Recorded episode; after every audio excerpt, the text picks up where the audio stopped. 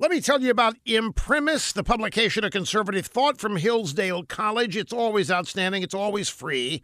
This month's edition features Vice President Mike Pence's commencement speech to the Hillsdale graduating class. It's a message that'll teach you, it'll challenge you, it'll inspire you. You have to read it. 3.8 million Americans get Imprimis free every month. They read it, they pass it along to family and friends. I think all told, 11 million Americans will read this important speech by Vice President Pence. Join him by subscribing to Imprimis. As Vice President Pence said, in the teachings and traditions that are our greatest inheritance as Americans, the same teachings and traditions are the surest foundation of a boundless American future. Now, every month, Imprimis equips you to defend and promote the principles of liberty, of civil and religious freedom, and our American heritage.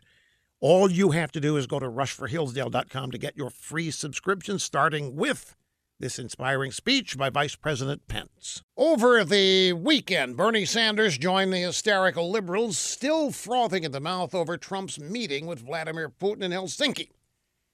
Crazy Bernie unloaded on CBS News disgraced the nation alongside his protege Alexandria Ocasio Cortez. She's the new socialist star. Now, Crazy Bernie said that he was really outraged by Trump's behavior in Helsinki. He said that Trump did not understand what Putin and Russia did to our elections.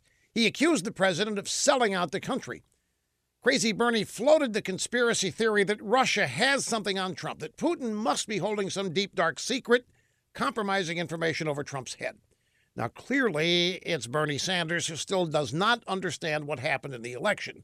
The crooked, corrupt force that he ought to be complaining about is not Putin, it's Hillary Clinton. She was in cahoots with the DNC to make sure Bernie Sanders could not win the Democrat nomination, and he knows it. Putin and the Russians didn't do one thing that turned the election sideways, but Hillary and the DNC did. Why doesn't Bernie talk about that? He's the one that got shafted in all this. Does she have something on him, maybe? Maybe he owns more than two $1 million homes?